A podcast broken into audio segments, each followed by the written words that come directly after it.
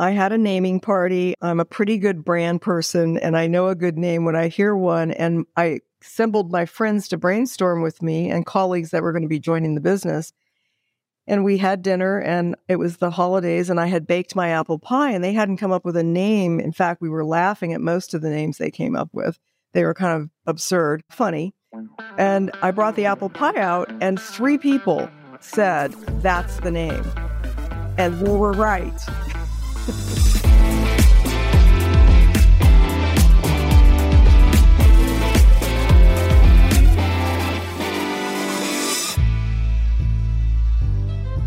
Hello, everyone, and welcome to FinTech Leaders, a weekly podcast where we learn from today's global leaders in FinTech business and beyond. Coming to you from New York City, I'm your host, Miguel Armaza. If you enjoyed this conversation, I encourage you to share it, subscribe, and please leave a review on Apple Podcasts, Spotify, or wherever you get your shows so more people can learn from it. In this episode, I sit down with Denise Thomas, CEO and co founder of Apple Pie Capital, a company that offers franchise financing, enabling franchisees to efficiently obtain financing to start or expand their franchise business while also enabling investors to earn fixed income returns. Launched in 2015, Apple Pie Capital partners with 60 franchise brands and has facilitated the funding of over $1.25 billion in franchise loans. They've also raised capital from QED, Fifth Third Capital, Story Ventures, and more. In this episode, we discuss the history of franchising and the main differences between running and financing an independent business versus running a franchise.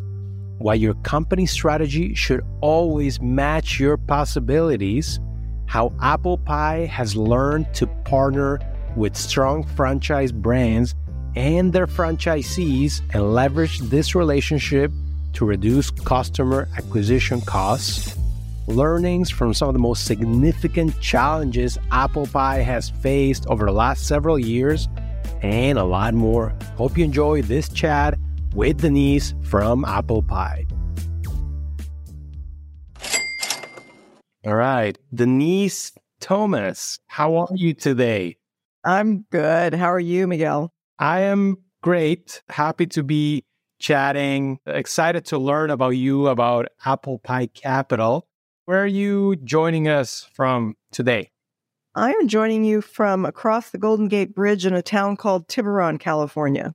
Oh, I, I know. I've been there. That's an amazing place. I'm sure it's much nicer than New York City today. We're getting about 20 degrees Fahrenheit. Oh, sorry to hear that. so tell us about your story and then maybe would love to hear about how your past experiences have led you to co found and lead Apple Pie Capital today? Sure. Well, it's a pretty straightforward story in some respects. I've always innovated in business models that have a supply and demand dynamic. And that's always a bit of a chicken and egg business model. And it's a lot harder than starting a business with a product or service because you have two sides that you're serving. And in this case, you know, how do you get a franchise brand to send you their franchisees to borrow money if you never lent a dime? And how do you get investors to invest if you don't have the customer or the track record? So that's the chicken and egg I was facing in building Apple Pie Capital. For me, these are challenging and very fun types of problems to solve because they invoke the most creativity and require you to have great influence and trust on the parties that are going to take those first steps with you. I've also specialized in business models that are built through channel partners and minimal brand advertising, minimal advertising period. So you get a low cost or no cost of acquisition. I like those much better than competing on a commodity basis for my customers. And I've done that multiple times. So it feels like an old glove, which is, I think, a different set of, I guess, skills and experience. But the last pillar that led me here is one of bringing order and simplicity to what is otherwise a complex process or experience.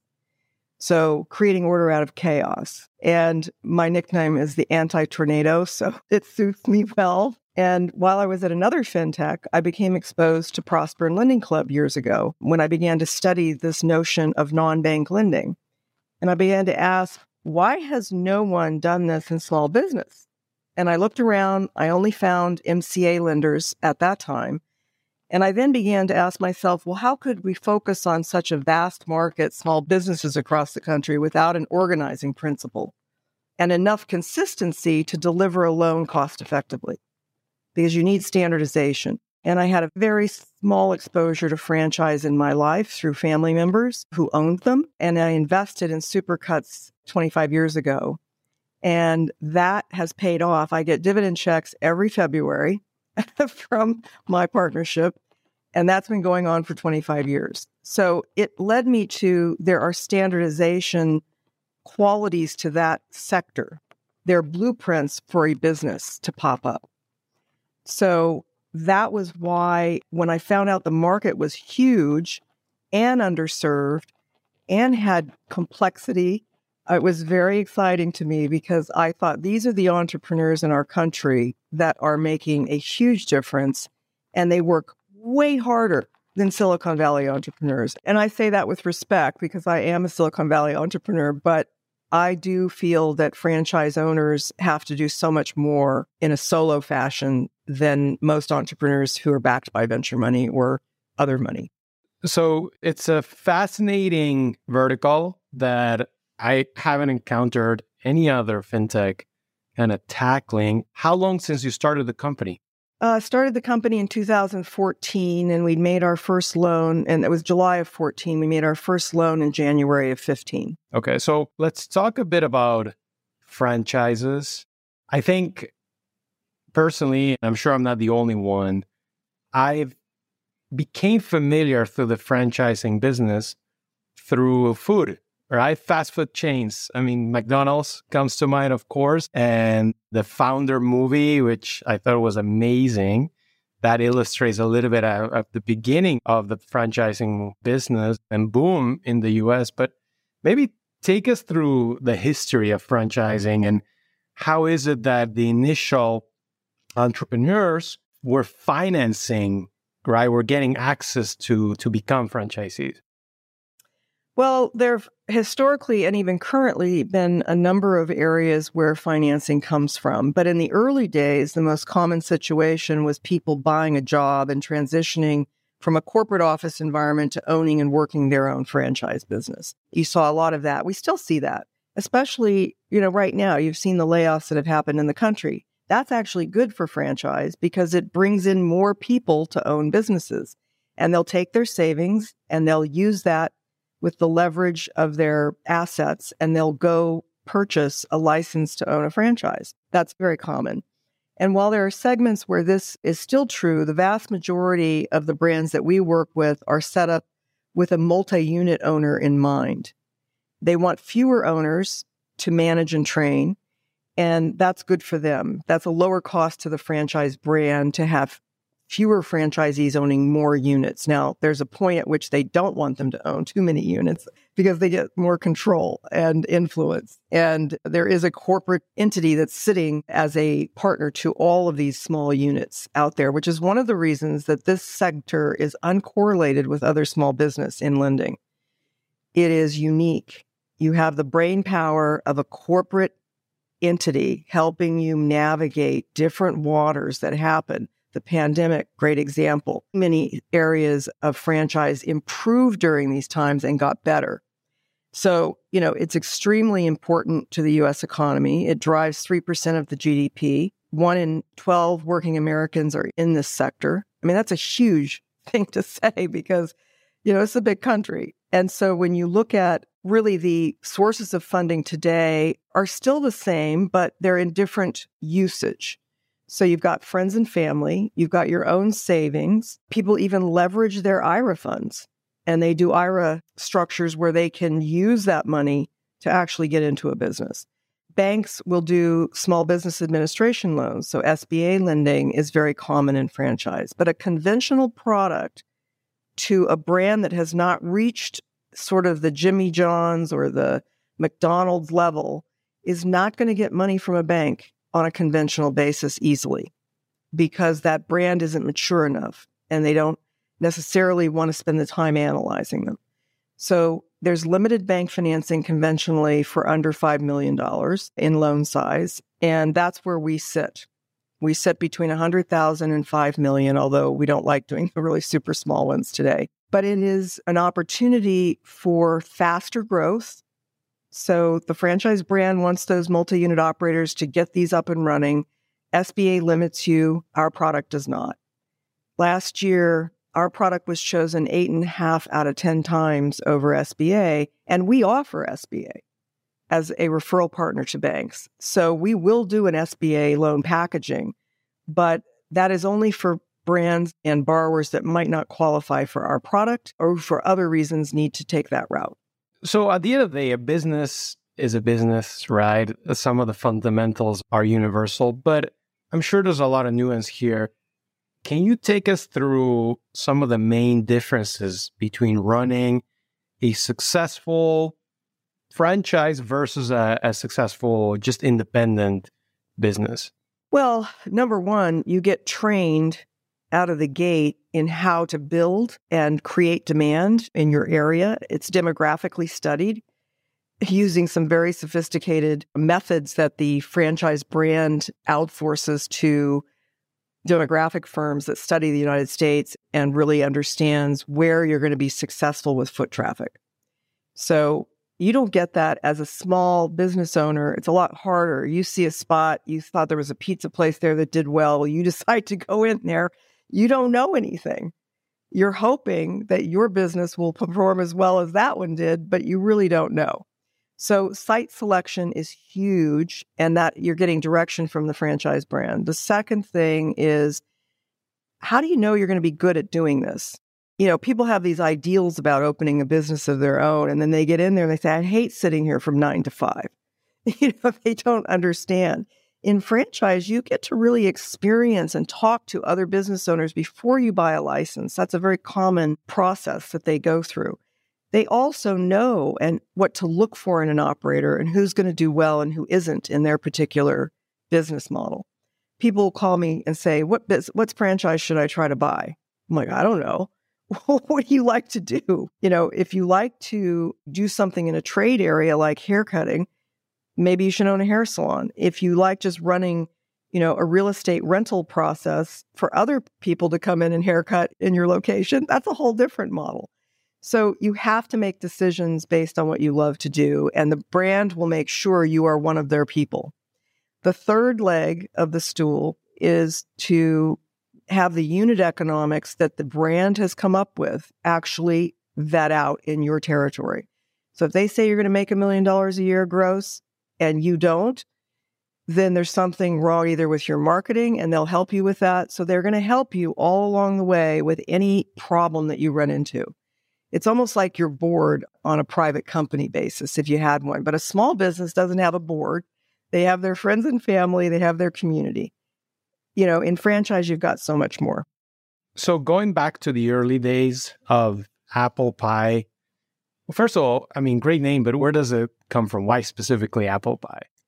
I had a naming party. I'm a pretty good brand person and I know a good name when I hear one. And I assembled my friends to brainstorm with me and colleagues that were going to be joining the business. And we had dinner and it was the holidays and I had baked my apple pie and they hadn't come up with a name. In fact, we were laughing at most of the names they came up with. They were kind of absurd, funny. And I brought the apple pie out and three people said, that's the name. and we were right. it's amazing. And so you just described kind of like your core product, but uh, did you nail it from the very beginning as to what was going to be your core product? We nailed one aspect of it, but it evolved tremendously when I got franchise knowledgeable lending resources into the business in 17 i bought a company that was in franchise for 20 years in doing sba referrals and conventional referrals to banks and that really turbocharged us and gave us another product but the first product The main thing that stands today that was always the most important thing was financing a new unit where banks would not finance them. It was financing new units. If you don't finance a new unit, you're never going to get a brand relationship because they don't make any royalties on trades or resales or refinances or recapitalization. And we do all of that too. They don't make money on that. They want to talk to you if you will fund a new unit. And that's how you open the door. It's a wedge product. And you get your foot in, and that's when you get the flow and you expand your product, you expand your credit, you figure out how to do these things over time to see where the friction points are and where it really matters. We have a 1.12% loss rate in eight years. We know how to pick them and we know how to navigate this space and produce a high quality asset.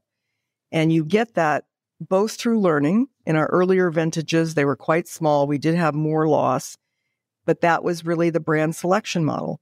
And we refined it and it never repeated again.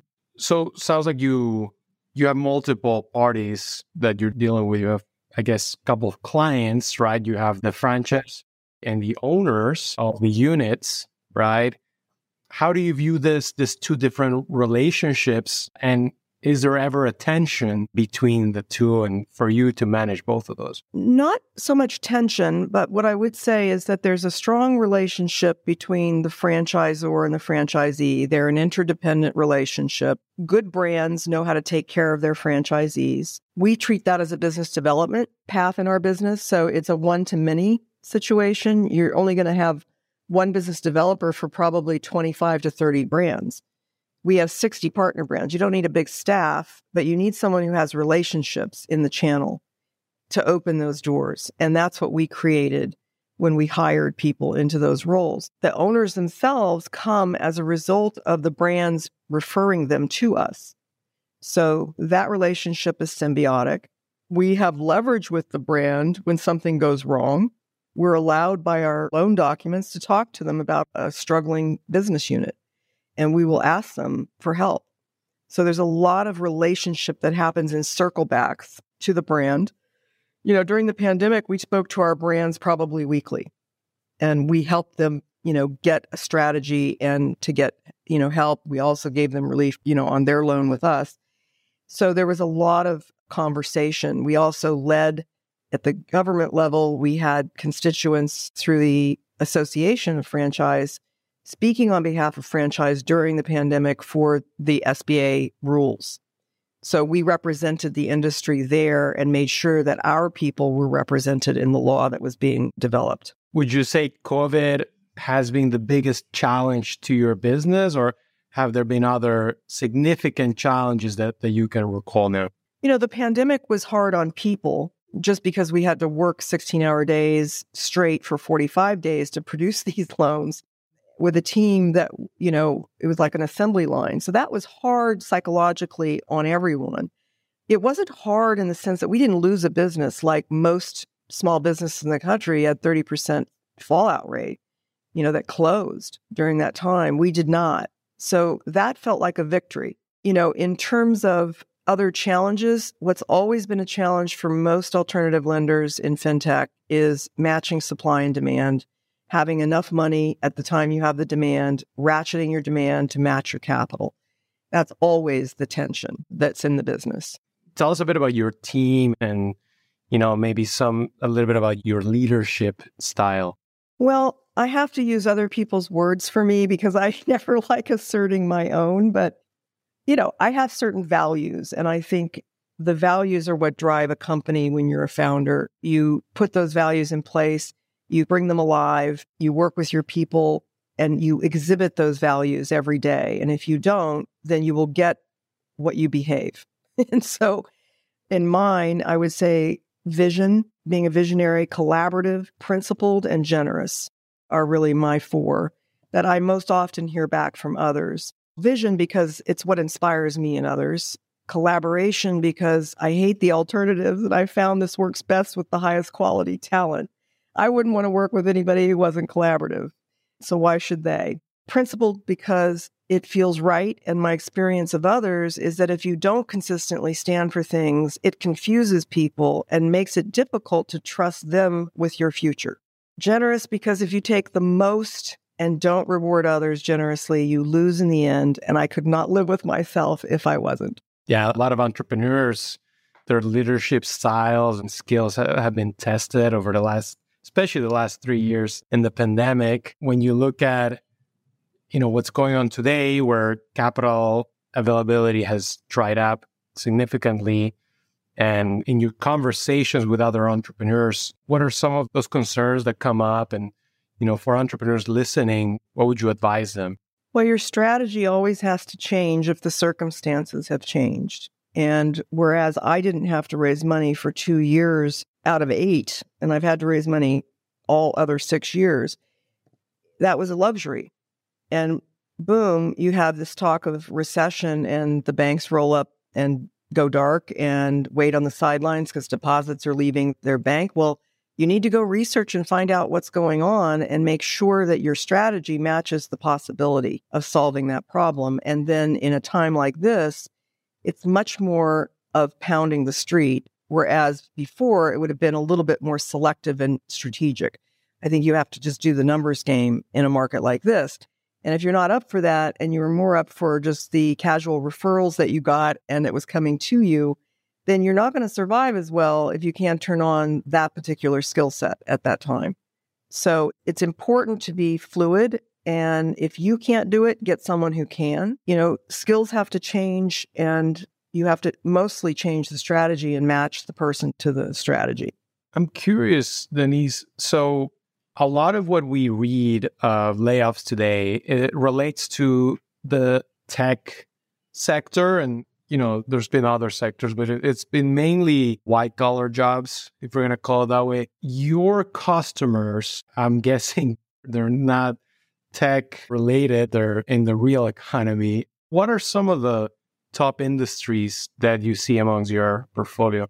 Well, you know, we have a wide spectrum of personal services. So you might see fitness gyms, you would see personal care, even some of the beauty sides of things like we have a brand called Amazing Lash where women can get their lashes done or tanning salons, you know, you name it. We have a large amount of haircut businesses that are really more WeWork real estate business models. They're not hire a bunch of people to cut hair. They are give people who cut hair and have a book of business a room. And so those are really interesting models. They're high margin, very attractive for people who don't want to be hands on. You can go from that all the way to American Family Care, which is an urgent care center. And those businesses have done extremely well in the face of all that's happened. We have another brand that is an, an, adventure park for young people to go on different exhibits the size of a Macy's department store. It's huge. Only high net worth people can actually buy those because they're very expensive to build out. And the brand wants you to buy multiple of them. So it's very across the board. Now, quick service restaurant represents 24% of the industry. And these are takeout and delivery and small sit down area restaurants. We don't do the large sit down restaurants, but that's a very big growth area and it's doing extremely well right now. It's counter cyclical because as economy issues come up, people downgrade their eating. They don't go to the sit down restaurant as often, they come into a quick service restaurant.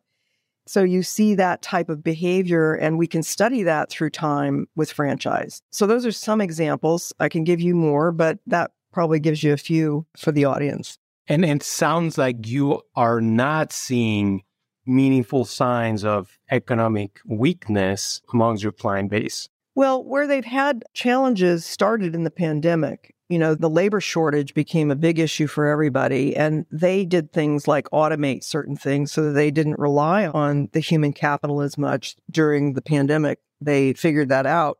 Also, supply chain.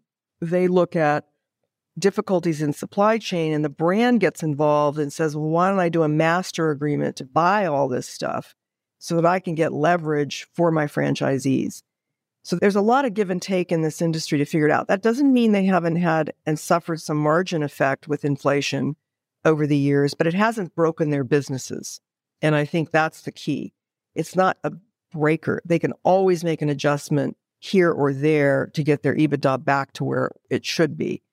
You know, reduce their menu so they're not really having to have as many people prepare or as many ingredients to have. I mean, there's lots of different levers that they can use. And when you think of where the whole franchising world is going and is moving for the audience doesn't know much about it. How do you see this segment of the economy evolving? Well, franchise is ever evolving, which is one of the satisfying parts about it. It never gets boring. There's always something new to learn. I still learn every day in this business, but there are new brands that emerge. You know, you've seen health trends. There's a lot more healthy food businesses today than there were 10 years ago, and others fall away. You know, some things are tried and they're, don't stick. But if you have some slow but steady growth, and that's how franchises begin. They begin in a local area. They might get to 10 units in a local, you know, a local area or state. And then they'll expand across to a neighboring state. So they're very mindful of slow, steady growth. You know, technology is game changing. And that was, you know, part of the COVID success story for many brands. Overnight, you know, change in delivery models, launching, you know, the keypads where you don't have to actually talk to a human to order. you know, all of these different things are being put in place. And, you know, the app scheduling, all kinds of digital solutions are making these businesses even more profitable. Because then all comes back to unit economics.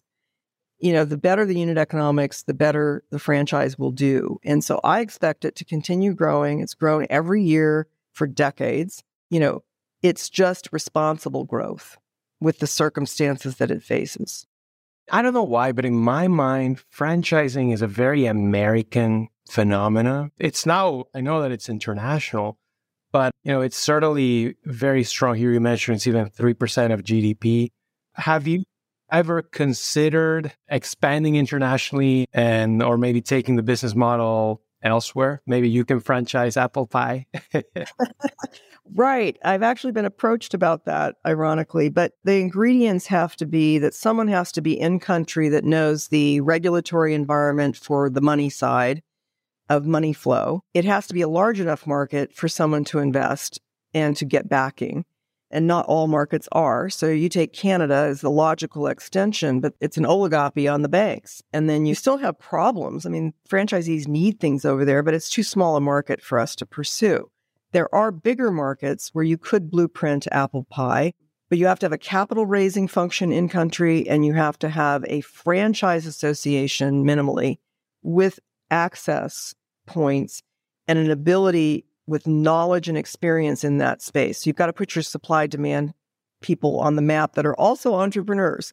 And so finding that is kind of mm-hmm. rare. But yes, we have thought about that. We have so much to do in the US still you know, we've only scratched the surface with 2 billion lent to date. Fair enough. Well, Denise, I want to thank you for joining. I, I know it's a busy weekend, but I appreciate you taking the time and educating us about this whole world that is quite massive and important for the economy. So thanks again. You're most welcome. I hope people enjoyed it. Thank you for having me so much, Miguel.